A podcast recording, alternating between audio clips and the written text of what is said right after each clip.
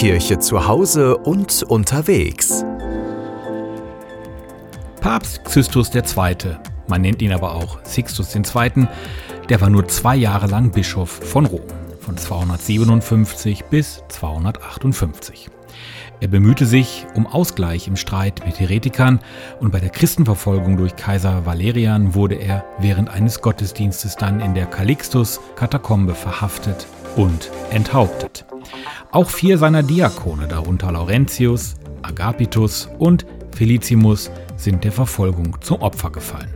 Xystus wurde in der Calixtus-Katakombe bestattet und am 7. August gedenkt man dem Heiligen. Der KW Kirche Podcast. Wöchentlich neu. Immer anders. Der KW Kirche Podcast. Jetzt abonnieren. Überall da, wo es Podcasts gibt.